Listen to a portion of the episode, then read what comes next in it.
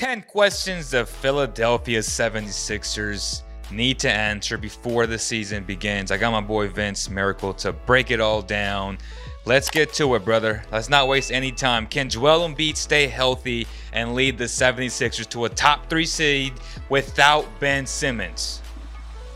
No, I, I, personally don't see it happening. I mean, Ben or Joel Embiid hasn't shown it yet, right? Like every season, at some point, he has been injured since the start of his career.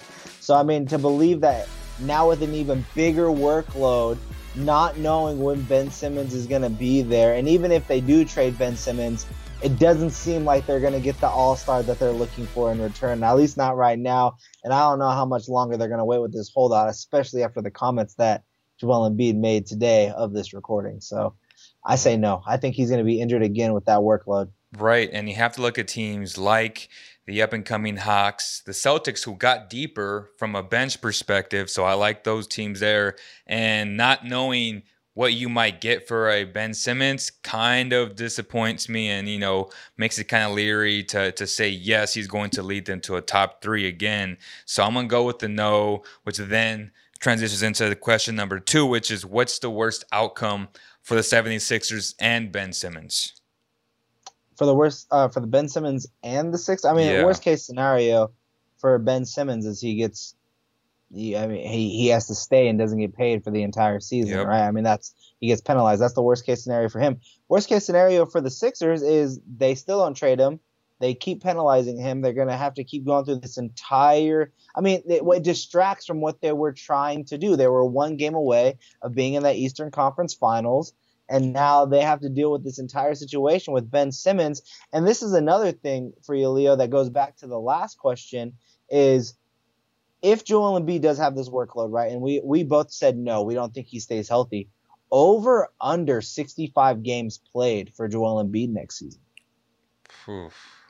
That's always been the question for me. It's how great is he? Because to me, availability is the best ability, and he's never truly available. And Ben Simmons always has to cover for his ass in that way where you know that if Embiid is down, I feel confident as a coach, as a fan base, that Ben Simmons will help me win games. If he's not there, Tobias Harris becomes your second best player.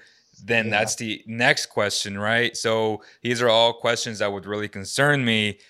I would go with the under on that. So again, the combination of Embiid and Tobias Harris is question number three. Do you see that being a very good duo or a middle of the pack type duo in the Eastern Conference? Look, I'll say this. I think Joel Embiid has the opportunity. So let's say the over under on games played for Joel Embiid sits. If I'm Vegas, I'm putting at 65 and a half games, right? If I was a betting man, I would I would take personally take the over just because of the needed ability for him to be there, right? Best ability is the availability, right? So I think he knows he's going to have to be on the floor. My question to you is this: Is Joel Embiid and Tobias Harris on the same level as Giannis and Khris Middleton.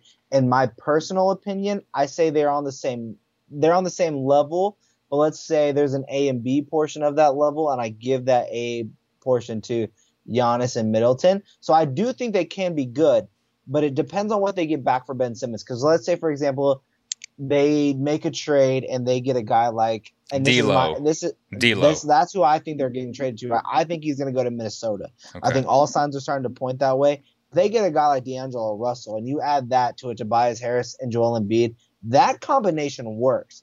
But if you start adding in guys, let's say he gets traded to Sacramento, and you add a Davion Mitchell and a Buddy Hield and a Bagley, I still think it works, but I don't think it hits the same way. So what if he get a Harrison Barnes, Buddy Hield, and Marvin Bagley?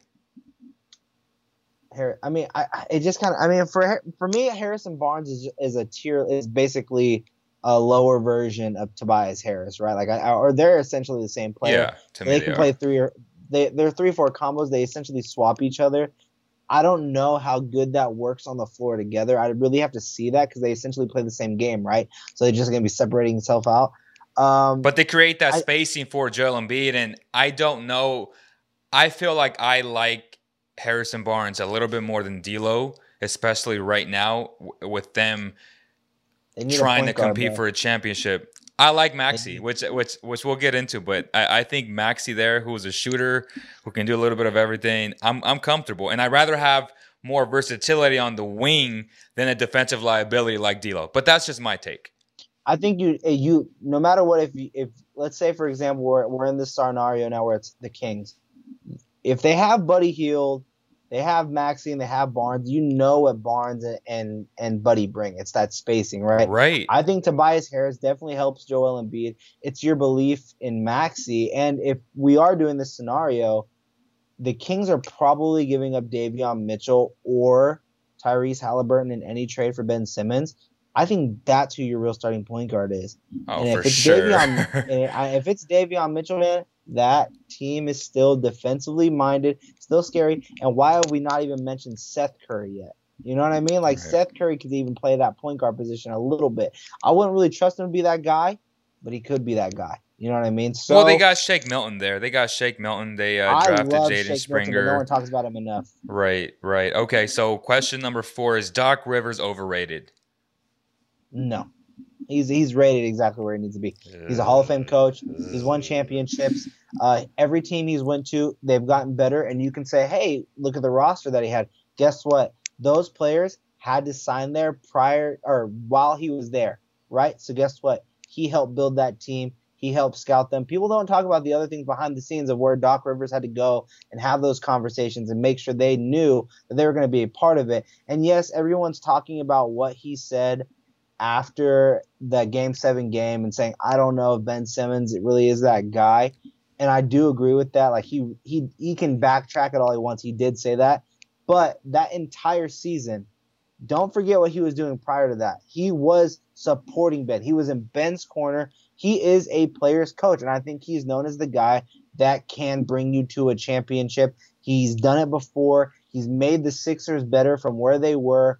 I believe Doc Rivers is rated exactly where he needs to be. He's not overrated. He's not underrated. He's rated correctly.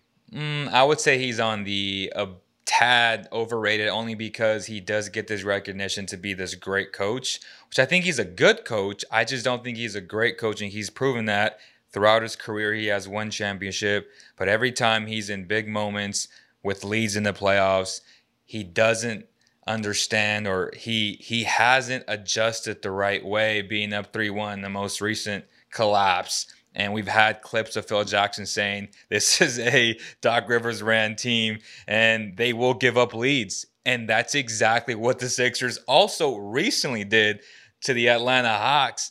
So it's not a one-time thing, dude. This this has happened so so many times for Doc Rivers, and it just makes me believe that he's a good regular season coach. When it but but when it comes down to crunch time, he's not that guy. And I just don't think he's a guy to lead them to a championship. I don't. Let me ask you this question. Let me ask you this question. Who's a better coach? Doc Rivers or Mike Budenholzer? Budenholzer. Budenholzer has always been a great season coach. The question was, can he get over the hump? How many And he championships did. How many championships did he win? One, Okay. How many has Doc won? one. So they're exactly the same. So the only reason why that you think Budenholzer is better is because he just recently won. Let's move on. Tyrese Maxey, the starting point guard. Will he be the starting point guard?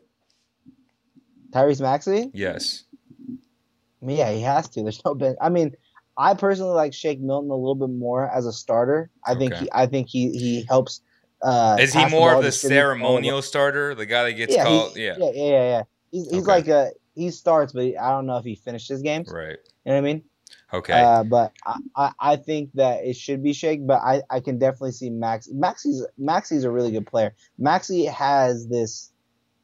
I think Maxey has this potential to be something special for him if they if they let him loose. He's fast. He has a mean euro step. He likes to get to the basket, and he has a sneaky good jump shot. So he does. I like Maxey a lot. Uh, I just think that when the games start and there's no Ben Simmons, I think they do go Milton just because I think he's a better distributor, and that's what they're they're going to need right now. I'm gonna go with Tyrese Maxey starting, but at number six, Matisse Thybulle takes another positive step. Do you think that's true or false?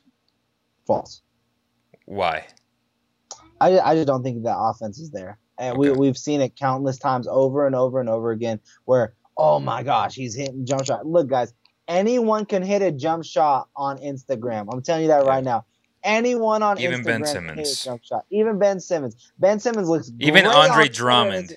Look at Marvin back. Yo, you know who can hit a jump shot so clean? Willie It's your best friend, bro. Let me shout this man out because he's joined our both of our podcasts. Uh. this guy's dope. You taught him how to do vlogs. Costa Kuvas has a handle. Costa Kuvas got a jumper while you're on IG, and uh, yeah, anybody has a has a jumper. So no, I think he stays the exact same. I didn't see anything in the Olympics that said he was going to be better. He looks the exact same player. He's going to be a role player uh, off the bench. I hope he's better though, because I I love his defense. Definitely Ely defense. Could be a top five defender very, very soon if he's not there already. Andre Drummond, question number seven. Is he a reliable backup? Yes, he's a reliable backup. He's a big man. He's only going to get you 15 minutes a game. You know, I love Andre Drummond.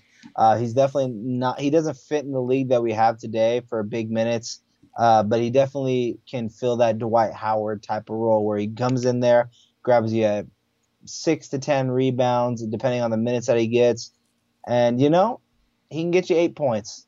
He doesn't do much else, but he's a big body that lets Joel Embiid breathe, and he also gives you something that if Joel Embiid gets in trouble, foul trouble, uh, which we, I think we're going to see a lot of this year as well, if there's no Ben for him, uh, that he's a heavy screener. He's going to let guys like Maxey and Tobias Harris really work downhill or work in those pick and pop situations just Right. purely on his screens. So I think he's a very reliable backup. I think people still sleep on him because of how us all, all, all see him, right? Like he just empty calorie stats, right? He's just he's not That's what he really the greatest, but the things that he can do can help your team if used correctly, and I think he can be used correctly on this roster. I can't say it any better. Andre Drummond to me has been a backup for a while now, and it's time that he starts a season as a backup. Even last year when the Lakers signed him, oh, he is the guy that's going to play next to AD. I was like, dude, relax. Laker fans are going to end up hating him because they're going to expect too much and get so little. That's exactly what happened. Unfortunate situations. He wasn't in his best, uh, I would say, health wise with the toe and a bunch of other extracurricular stuff that, that happened, some variables that he couldn't control. But it is what it is. He's in a new situation. He is now starting for the first time ever off the bench, which I think is the best role for him. And it's just so funny that it happens to be under Joel Embiid, a guy that has just dominated him, who has owned real estate in his in his life and his mind for the last I don't know seven years. It was so bad that Joel Embiid tweeted about owning space in his mind, not rented, bought property yeah. in his mind, like roasting this man. You know, you got to be. Do you go to practice day one, not like training camp opens, and you're drumming? You say, "Hey, bro, cameras is gone. Let's let's just finish this real quick. Let's Yeah, just." You, let's go. You throw one on one. No, you don't throw fists up, bro. He owns you. in the like, you got to play one on one. There's Joel Embiid. You can't hurt your guy, right? You, I mean, Yeah. we saw uh, you can't hurt nobody. So guess what? You just gotta play one on one and just see what happens. Because Joel. Embiid is gonna f word him up, bro. He can shoot. He can post. He- he's gross. That's what I meant too by by uh, by like not fist, but like let's uh let's play some one on one. I don't want you guys to misinterpret what I just said. Okay, number eight, preferred starting fives. I'm gonna go with Maxey, Danny Green, Matisse Thybulle, Tobias Harris, and Joel Embiid. Who do you got? I'm gonna go Milton, Seth Curry, Wow. Danny Green, Tobias Harris, Joel Embiid. Okay, so I got Curry, Korkmaz, Drummond, Shake Milton, and Jaden Springer off the bench. Makes a lot of I think sense. Max, I think Maxey and Korkmaz together as a one-two punch or even one-three punch off the bench makes more sense. And plus, I want Maxey to have more control of the offense. Yeah. Like, like for example, like if you put him into the starting lineup, he has to be a distributor. That's why I'm saying I think Milton starts over him. He's a willing passer. He's good at coming off screen and catching and shooting. Where Maxey's a downhill player. Like he can get you with that in-out move and get to the post and then throw it out.